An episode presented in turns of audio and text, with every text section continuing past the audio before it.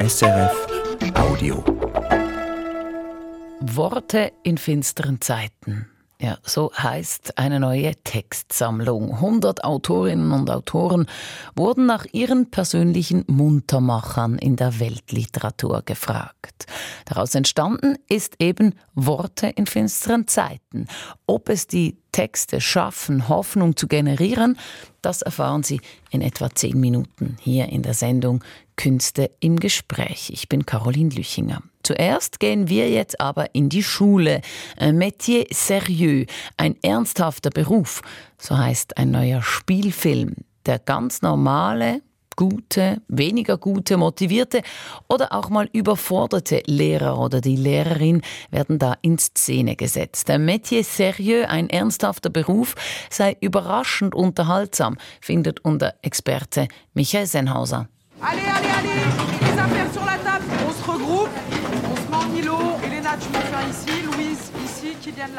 Eine ganz normale Mittelschule in Frankreich. Meriem, gespielt von der immer wieder überraschend wandelbaren Adèle Exarchopoulos, hat ihre Klasse im Griff. Sie hört zu und sie erklärt. Die Schülerinnen und Schüler mögen Meriem offensichtlich. Der neue Mathelehrer Benjamin Barrois, gespielt vom großartigen Vincent Lacoste, der hat dagegen noch etwas Mühe mit der Disziplin. Schließlich ist das seine erste Klasse und er muss sie mitten im Semester übernehmen. Je me présente, je m'appelle Monsieur Barrois. J'ai entendu Monsieur Barrow. Pas de commentaires, s'il vous plaît. Avec deux R. Je remplace votre professeur de mathématiques. Qui a le manuel là Je peux me le donner Merci. Aber auch Benjamin wird schnell Teil des Lehrerkollegiums. Die jüngeren Kollegen stehen auch mit gutem Rat bereit. Tausch bloß keine Stunden mit einem der Veteranen. Die ziehen dich immer über den Tisch. Je peux te donner un dernier conseil Ouais, vas-y. Surtout, quoi qu'il arrive, t'échanges pas ton emploi du temps avec les anciens. À tous les coups, ils vont te la faire à l'envers. Der Film von Thomas Lilti zieht sein Publikum von der ersten Minute an in seinen Bann, vorzugsweise mit ganz alltäglichen Schulszenen, wie wir sie alle kennen, die meisten von uns wohl aus der Schülerperspektive. Dass diese Lehrerinnen und Lehrer auch ein Leben haben, Probleme, eigene Kinder, das vermittelt un métier sérieux mit einem bewundernswerten Sog der Normalität. Dabei lässt der Film durchaus Raum für das eine oder andere Drama etwa die Diskussion im Lehrerkollegium, ob man einen Schüler, der immer wieder auffällig wird und schließlich dem jungen Mathelehrer gegenüber bedrohlich, allenfalls über eine Sitzung mit dem Elternrat disziplinieren solle. Ihr wisst doch genau, wie das abläuft, sagt einer der Lehrer. Wir kennen uns da besser aus als die Eltern und wenn wir es darauf anlegen, fliegt der Junge von der Schule. Da hat er keine Chance. Tu sais comment ça fonctionne un conseil de discipline, attends. Tu connais, c'est pas de la discussion.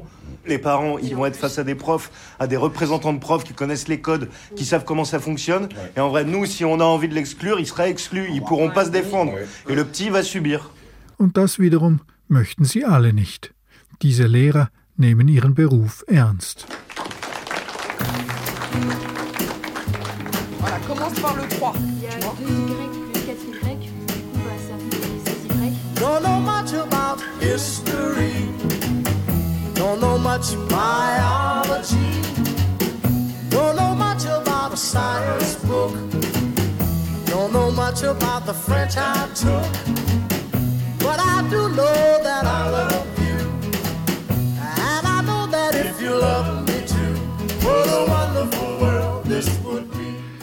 Métier sérieux ist ein eigenartig einnehmender Film, ohne Überhöhung, ohne die Superpädagogen einschlägiger Hollywood-Schulfilme, aber auch ohne plakativ überzeichnetes Sozialdrama. Bisher hat sich Lilti einen Namen gemacht durch seine dokumentarisch wirkenden Spielfilme aus dem ärztlichen Umfeld, etwa Hippokrat oder seine sehr erfolgreiche Geschichte über die Praxisnachfolgeregelung eines krebskranken Landarztes in Médecin de Campagne von 2016. Dort spielte François Cluse den Arzt. Im neuen Film ist Cluse auch wieder dabei, als einer der älteren und erfahrenen Lehrer an der Schule. Er habe Lust gehabt, den Lehrerberuf ähnlich emphatisch anzugehen, sagt Thomas Lilti. Wir müssten aufhören, diesen Beruf schlecht zu reden, aufhören, den Lehrerinnen und Lehrern eigensüchtige Motive zu unterstellen, wie lange Ferien oder ähnliches. Oui, j'avais envie de faire un film euh, qui, qui dit arrêtons de, de, de ne pas prendre au sérieux ce métier, arrêtons de dire, de dire du mal des profs, arrêtons de croire que ce sont juste des gens qui font ce métier pour des mauvaises raisons, parce qu'il y a beaucoup de vacances, parce que si, parce que ça. Der Lehrerberuf sei ein ausgesprochen schwieriges Metier, das große menschliche Qualitäten erfordere. Die Mehrheit dieser Frauen und Männer seien Lehrerinnen aus Leidenschaft, aus dem Bedürfnis heraus, sich gesellschaftlich zu engagieren, sagt Lilti. C'est un métier très difficile, c'est un métier euh, qui nécessite des grandes qualités humaines, c'est un métier où la majorité des hommes et des femmes le font par passion, par, euh, par mission, par, euh, par besoin d'intérêt public, par besoin de, faire, de trouver du sens euh, dans leur engagement. Dabei werde der Beruf seit Jahren abgewertet und schlecht geredet, die Arbeitsbedingungen würden schlechter. De tout ça, c'est, je trouve, euh, euh, des raisons très nobles de faire ce métier, alors que c'est un métier qui est extrêmement dévalorisé depuis des années, euh, mal considéré, euh, où les conditions de travail se sont beaucoup détériorées.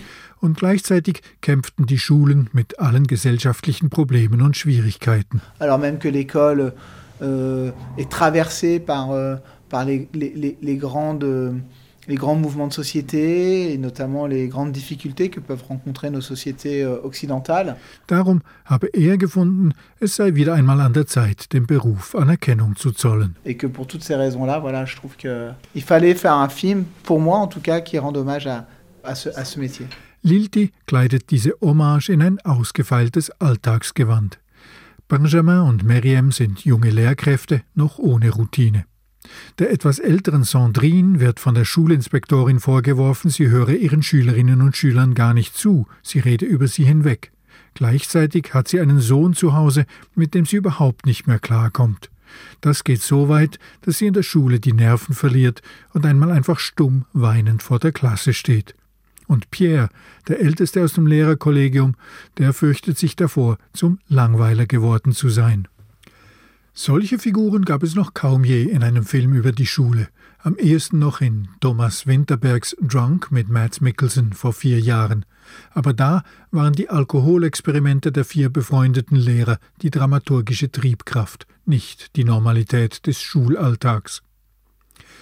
Sicher, es hat immer wieder Filme gegeben über inspirierende Lehrer, aber die Figur von Robin Williams im Genreklassiker Dead Poets Society, das sei halt eher ein Superheld, ein Traumlehrer, sagt Thomas Lilti. Le personnage de Robin Williams, c'est un peu le professeur euh, héroïque. C'est le héros, c'est-à-dire, c'est presque un super-héros. C'était un, un professeur hors du commun, comme on en a tous rêvé, et qui met en place une méthode pédagogique hors du commun. Lilti dagegen will ganz gewöhnliche Lehrer zeigen, solche, die durchaus mittelmäßig sein könnten. Ihre Qualität liege vor allem darin, dass sie Lust haben, die Arbeit gut zu machen, dass sie ihre Verantwortung gegenüber den Schülerinnen und Schülern ernst nehmen. Moi, j'ai des mm, profs ordinaires, et qui même d'ailleurs sont pas nécessairement des très bons profs, qui à plein d'égards sont des profs moyens, mais qui par contre ont comme qualité euh, l'envie de bien faire, euh, aiment leur métier, sont convaincus qu'ils ont une, une responsabilité vis-à-vis des élèves, qui prennent pas ça à la légère. Wir alle kennen die Lehrer aus Schülerperspektive, sagt Lilti. Aber was tun die außerhalb des Schulzimmers? Les profs, on les connaît euh, du côté de la classe, mais qu'est-ce qui se passe une fois qu'ils sortent de, les- de la classe? Parce que nous, en tant qu'élèves, on connaît nos profs en- quand on était euh, euh, écolier, quoi, quand on était élève.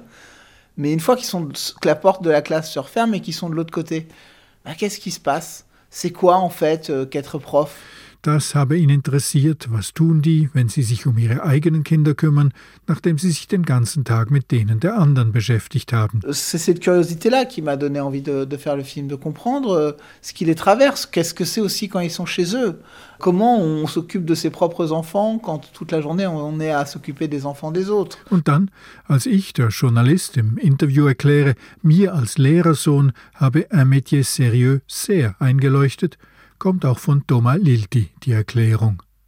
Seine Mutter sei Lehrerin, seine Tanten, sein Bruder. Er sei aufgewachsen in einer Familie, welche diesen Beruf sehr ernst nahm. Euh, oui, je les connais, j'ai j'ai- ma mère est prof, euh, mes oncles, mes tantes, euh, mon frère est prof.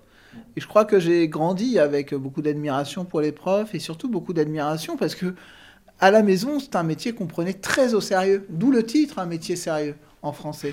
Schon Liltis frühere Filme haben fiktionale Geschichten mit dokumentarischer Präzision erzählt, mit einem Blick für Details und Alltag. Diese Verbindung von Fiktion und Dokumentation, das seien die Säulen seiner Arbeit, sagt der Regisseur. Comment la rencontre de ces deux choses-là, pour moi, font euh, œuvre de création et stimulent mon imaginaire. Je crois que c'est surtout ça qui sont euh, les piliers de, de, de mon travail.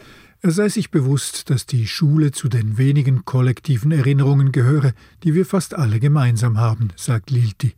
Und er sehe auch, dass viele Leute rückblickend erkennen, dass es für ihre Lehrer nicht immer einfach war. Oui, je, je, je, je me rends compte oui, que les gens euh, s'identifient toujours dans un des professeurs ou, euh, ou euh, même les jeunes gens se disent euh, en voyant le film, mais euh, faut peut-être qu'on soit. Ah oui, c'est ça être prof. En effet, c'est pas si facile pour eux non plus. Donc euh, Mit Un métier sérieux packt Doma Lilti sein Kinopublikum unter die Lehrkräfte. Es ist ihre Perspektive, die wir einnehmen. Ihn interessiere mit seinem Filmen generell die Arbeit und das Engagement der Menschen, sagt Lilti. Für die meisten von uns stehe die Arbeit im Lebensmittelpunkt und nur das persönliche Engagement könne dem einen Sinn geben. comment on fait pour donner du sens à ce travail Quelle chance c'est que d'avoir un métier qui donne du sens à nos vies Il n'y a rien de plus terrible que d'avoir un métier qui nous ennuie, un métier qu'on fait à contre-coeur juste pour gagner de l'argent et subvenir à nos besoins. Mais c'est déjà indispensable. Darum interessiere er sich für Berufe, die dem Leben einen Sinn geben. In der Pflege, in der Schule, im Journalismus. Donc moi, je m'intéresse à ces métiers qui donnent du sens à l'existence. Les métiers de soignant, métiers d'enseignant, il y en a plein d'autres. Hein. Le journaliste, ça peut donner du sens. Des métiers de mission, des métiers où on a un devoir aussi, où on a une responsabilité. Tous ces métiers-là, je trouve sont des métiers de grande richesse. Et je, et- et je m'intéresse à l'engagement que les hommes et les femmes peuvent avoir dans leur métier, dans leur travail. Und das Zweite, was ihn interessiere, das sei das Kollektiv. Wie kann Zusammenarbeit unser Leben verbessern? Au-delà de ça, la deuxième thématique qui me tient très à cœur et qu'on retrouve dans beaucoup de mes films, c'est le collectif. C'est comment, collectivement, on rend la vie plus abordable, plus simple, plus supportable que tout seul. Je crois beaucoup à la vertu du collectif et de la solidarité. Das ist denn auch der eindrücklichste Zug dieses Films. Diese Lehrkräfte helfen einander aus. Sie setzen sich für ihre Schülerinnen und Schüler ein, sie verzeihen sich und anderen Fehlleistungen.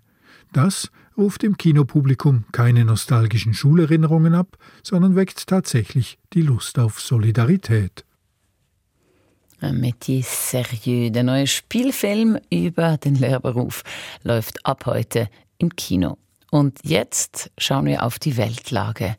Die ist aktuell so düster wie lange nicht mehr. Wie kann man in aktuellen Zeiten die Hoffnung auf Frieden bewahren? Das wollte der S. Fischer Verlag von 100 Autorinnen und Autoren wissen. Igor Basic hat nachgefragt, wie man beim S. Fischer Verlag auf die Idee kam, solche Texte zu verfassen. Die Ohnmacht angesichts der Weltlage, die habe die Verantwortlichen beim Verlag S. Fischer einen Monat nach den Anschlägen der Hamas auf Israel veranlasst, die Köpfe zusammenzustecken, sagt Verlagsleiter Oliver Vogel. Wir haben uns gefragt, was wir tun können. Und was man als Verlag tun kann, ist Bücher veröffentlichen. Und deswegen haben wir uns gedacht, dass wir Autoren, unsere Autoren in erster Linie bitten, uns Texte zu empfehlen, die in irgendeiner Weise dieser Zeit standhalten, die der Zeit etwas entgegensetzen, die das machen, was Literatur macht, nämlich nicht einfach alles mit sich machen lassen, sondern Worte finden an einer Stelle, an der es keine Worte gibt. Worte in finsteren Zeiten, so heißt das Buch, das nun all diese eingereichten Texte, Sätze und Gedichte vereint.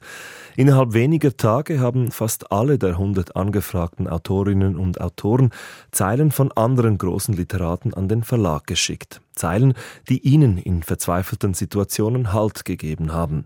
Da sind Texte von Ingeborg Bachmann zu finden, von Erich Kästner, Ilse Eichinger, Franz Kafka oder Robert Musil. Was passiert in diesem Buch ist, dass verschiedene Haltungen, verschiedene Hoffnungen zusammenkommen, dass wir sozusagen mit dem Buch einen Raum geschaffen haben, in dem sich diese Texte treffen und nebeneinander stehen können. Die Texte sind unterschiedlich lang, manchmal nur ein paar Zeilen, manchmal über mehrere Seiten. So hat etwa das deutsche Ehepaar Claudia und Uwe Date, sie Übersetzerin, er Professor, dem Fischer Verlag eine Rede des sowjetischen Dissidenten Ivan Zjuba geschickt. Zjuba hielt die Rede 1966 zum 25. Jahrestag des Massakers deutscher Einheiten an der ukrainischen Bevölkerung im Tal Babin Yar. Der Text geht unter die Haut. Es gibt Ereignisse und Tragödien, deren Unermesslichkeit sich nicht mit Worten beschreiben lässt und die nur das Schweigen erfassen kann, das große Schweigen tausender Menschen. Vielleicht sollten auch wir auf Worte verzichten und gemeinsam schweigend ein und derselben Sache gedenken. Aber das Schweigen hat nur dort Gewicht, wo alles, was gesagt werden kann, gesagt ist. Wenn jedoch längst noch nicht alles, wenn noch gar nichts gesagt ist, wird das Schweigen zu einem Komplizen der Unwahrheit und Unfreiheit. Deshalb reden wir und müssen reden, da wo es erlaubt und wo es verboten ist, müssen die Gelegenheiten nutzen, die sich uns höchst selten bieten. Eindrücklich ist auch ein Text, den die deutsche Journalistin und Schriftstellerin Lena Gorelik geschickt hat. Es ist ein Ausschnitt aus dem Briefwechsel zwischen Hannah Arendt und dem Historiker Gershom Scholem von 1963. Ich bin in der Tat heute der Meinung, dass das Böse nur extrem ist, aber niemals radikal. Es hat keine Tiefe, auch keine Dämonie. Es kann die ganze Welt verwüsten, gerade weil es wie ein Pilz an der Oberfläche weiterwuchert. Tief aber und radikal ist immer nur das Gute. Es sind Texte wie diese, die Mut machen und vielleicht auch trösten können? Es ist das, was Literatur tut. Sie findet eine Sprache und stellt sie zwischen die Welt und sich selbst. Das heißt, es wird ein Raum geschaffen, in dem eine Reflexion stattfindet, in dem etwas anderes stattfindet als nur die Realität. Und da habe ich den Eindruck, das ist nicht wirklich ein Trost, es ist eher etwas wie, dass man stehen bleiben kann, dass man nicht völlig in dieser Wirklichkeit untergeht. Literatur sei keine Flucht vor der Wirklichkeit, sagt Oliver Vogel. Im Gegenteil, sie ermöglicht einen klareren Blick auf die Welt. Und so war es den Mitwirkenden beim Fischer Verlag auch wichtig, das Buch so schnell wie möglich herauszubringen. Und das hat geklappt. Nach ein paar Tagen waren alle Texte da und in knapp vier Wochen sei das Buch gesetzt, gedruckt, gebunden und schließlich ausgeliefert worden. Ein solidarischer Kraftakt innerhalb des Verlags, wie Oliver Vogel es nennt. Dadurch, dass uns die Setzerei sehr geholfen hat und uns das übrigens auch nicht berechnet hat, die Arbeit, die sie geleistet haben, dadurch, dass die Druckerei Nachtschichten eingelegt hat, damit das Buch rechtzeitig erscheinen kann, dadurch, dass Übersetzerinnen ihre Arbeit unterbrochen haben, Dadurch, dass die Autorinnen und Autoren, die wir gefragt haben, so schnell reagiert haben, haben wir tatsächlich in vier Wochen ein Buch gemacht mit fast 100 Autorinnen das habe ich in 30 Jahren Verlagsarbeit noch nicht erlebt, dass so etwas möglich ist. Der Kraftakt hat sich gelohnt. Man blättert durch den Sammelband und bleibt immer wieder an bekannten Namen hängen. Paul Celan, Virginia Woolf, Franz Kafka, Bell Hooks, Friedrich Hölderlin. Alles auserwählte Zeilen großer Denkerinnen und Denker. Die Idee, kluge Köpfe nach klugen Texten zu fragen, ist so simpel wie genial. Verlagsleiter Oliver Vogel musste bei einigen Anfragen einen Sondereffort leisten, zum Beispiel beim israelischen Schriftsteller Tomer Gardi. Ich habe mit Tomer Gardi gesprochen, der gerade in Indien ist, lustigerweise, und der sagte, er könne nicht teilnehmen an der Anthologie, obwohl er das gerne wollte, aber er hätte seine Bücher einfach nicht dabei. Dann fiel ihm aber ein, dass er ein Gedicht gelesen hat in Haaretz, das ist eine israelische Tageszeitung, und dieses Gedicht wollte er gerne haben. Nun wüsste er allerdings nicht, wann das veröffentlicht worden sei und wo man das finden könnte. Also haben wir die Übersetzerin Anne Birkenhauer angerufen und gefragt, die tatsächlich das Gedicht für uns gesucht hat und es über Nacht übersetzt hat für uns. Und das ist tatsächlich ein besonders beeindruckender Text, weil alles vorkommt. Die Wut, die Verzweiflung, die Trauer, die Einsamkeit, die Angst. Und er findet dafür Worte. Hier also das von Tome Gardi ausgewählte Gedicht des israelischen Poeten Aaron Shabtai. das Entsetzen, das furchtbare Unglück, die Angst, die Trümmer der Dummheit, die Dumpfheit der Religion, die Blindheit, die Brutalität der Verzweiflung, wird kein Offizier zum Guten wenden. Keine Bombe, kein Flugzeug, nicht noch mehr Blut. Nur Herzensweisheit wird heilen. Die Ärztin, der Arzt werden heilen. Heilen werden nur der gute Lehrer, die gute Lehrerin, Sanitäter, ob arabisch oder jüdisch. Heilen wird der gelassen Reisende, der Radfahrer, der mit dem Sandwich in der Hand die Straße lang geht. Wer die Augen aufmacht, wird heilen. Wer teilnahmsvoll spricht, wird heilen. Wer zuhört, wird heilen. Bildung wird heilen. Wer innehält und nachdenkt, wird heilen. Heilen wird, wer uns Wege des Gebens und der Zuneigung zeigt. Der Maler wird heilen, der Dichter. Heilen werden die Schüler des Friedens, die Kindergärtner des Friedens. Mehrere der eingereichten Texte und Gedichte stammen entweder von israelischen oder von palästinensischen Dichtern und Schriftstellern. Offenbar hatten viele der angefragten Autorinnen und Autoren das Bedürfnis, der Lyrik aus dem Nahen Osten eine Stimme zu geben. Gleich vier Texte des palästinensischen Dichters Mahmoud Darwish wurden dem Verlag zugeschickt, so etwa das Gedicht Ein anderer Tag wird kommen. Ein anderer Tag wird kommen, ein weiblicher, in durchsichtiger Metapher und vollkommener Schöpfung. Diamantfarben wie auf einer Hochzeitsreise, sonnig, sanft im Halbschatten. Niemand sehnt sich nach Selbstmord oder Immigration. Alles, was außerhalb der Vergangenheit ist, ist normal, ist wirklich.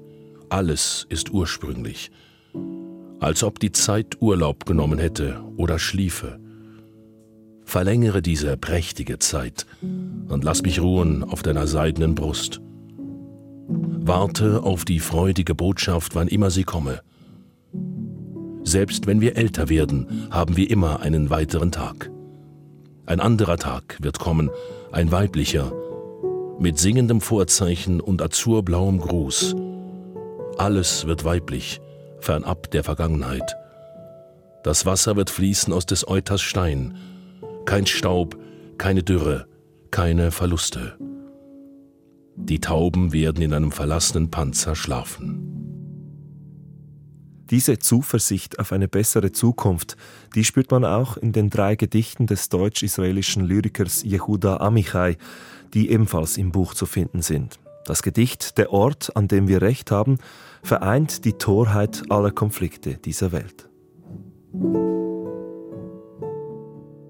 An dem Ort, an dem wir Recht haben, werden niemals Blumen wachsen im Frühjahr. Der Ort, an dem wir Recht haben, ist zertrampelt und hart wie ein Hof. Zweifel und Liebe aber lockern die Welt auf, wie ein Maulwurf, wie ein Pflug. Und ein Flüstern wird hörbar an dem Ort, wo das Haus stand, das zerstört wurde. Zweifel und Liebe stecken in vielen der Texte, da irritiert es ein wenig, dass auch ein jüdisch-orthodoxes Gebet für die israelische Armee seinen Weg ins Buch gefunden hat, ausgewählt vom Historiker und Autor Lothar Kittstein, denn diese Zeilen machen ja nicht allen Menschen Mut, sondern nur einer Partei im Nahostkonflikt. Herausgeber Oliver Vogel sagt, wir hatten beschlossen, als wir angefangen haben mit dem Buch, dass wir uns möglichst wenig einmischen. Also bestimmte Dinge hätten wir sicher verhindert. In diesem Fall fanden wir, dass die Grenze nicht überschritten ist. Wir haben unsere Aufgabe nicht als sozusagen als Zensoren verstanden. Und wenn das der Text ist, der ihn tröstet, dann haben wir ihn aufgenommen. Rund ein Drittel der ausgewählten Texte stammen aus der Feder von Frauen. Ingeborg Bachmann etwa ist gleich dreimal vertreten, zum Beispiel mit einem Ausschnitt einer Rede von ihr anlässlich der Verleihung des Hörspielpreises der Kriegsblinden von 1959. Ein Text voll zeitloser Dringlichkeit. So kann es auch nicht die Aufgabe des Schriftstellers sein, den Schmerz zu leugnen, seine Spuren zu verwischen, über ihn hinwegzutäuschen. Er muss ihn im Gegenteil wahrhaben und noch einmal, damit wir sehen können, wahr machen. Denn wir wollen alle sehend werden. Und jener geheime Schmerz macht uns erst für die Erfahrung empfindlich und insbesondere für die der Wahrheit. Mir sind die Augen aufgegangen. Wir sagen das nicht, weil wir eine Sache oder einen Vorfall äußerlich wahrgenommen haben, sondern weil wir begreifen, was wir doch nicht sehen können. Und das sollte die Kunst zu Wege bringen, dass uns in diesem Sinne die Augen aufgehen.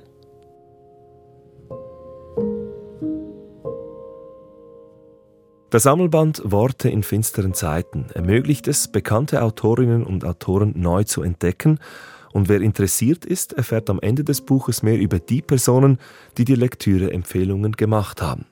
Und das Lesen all dieser Zeilen kann tatsächlich Hoffnung machen, Hoffnung, dass Menschlichkeit möglich ist in dieser Welt. Ein kurzer Satz von Robert Musil im Buch macht das deutlich, der lautet, wenn es Wirklichkeitssinn gibt, muss es auch Möglichkeitssinn geben. Ja, das ist die Hoffnung der Literatur, dass es mehr gibt als die Wirklichkeit, dass es immer eine Alternative gibt zu dem, was gerade passiert. Und dass diese Alternative eintreffen könnte dass wir irgendwie eine Position einnehmen können, dass wir uns nicht einschüchtern lassen und dass wir, egal wie naiv es scheinen mag, etwas anderes wollen als Krieg. Literatur kann wohl nicht das Böse aus der Welt vertreiben, doch sie kann uns vergegenwärtigen, dass wir Menschen auch zu ganz viel Gutem fähig sind.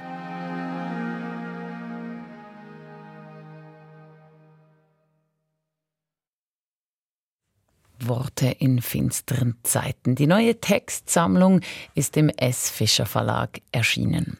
Das war's von der Hintergrundsendung Künste im Gespräch. Haben Sie nicht alles gehört oder möchten Sie die Sendung weiterempfehlen? Sie finden die Sendung als Podcast in Ihrer App oder natürlich auch bei uns online auf srf.ch-audio. Suchen Sie ganz einfach nach Künste im Gespräch. SRF Audio.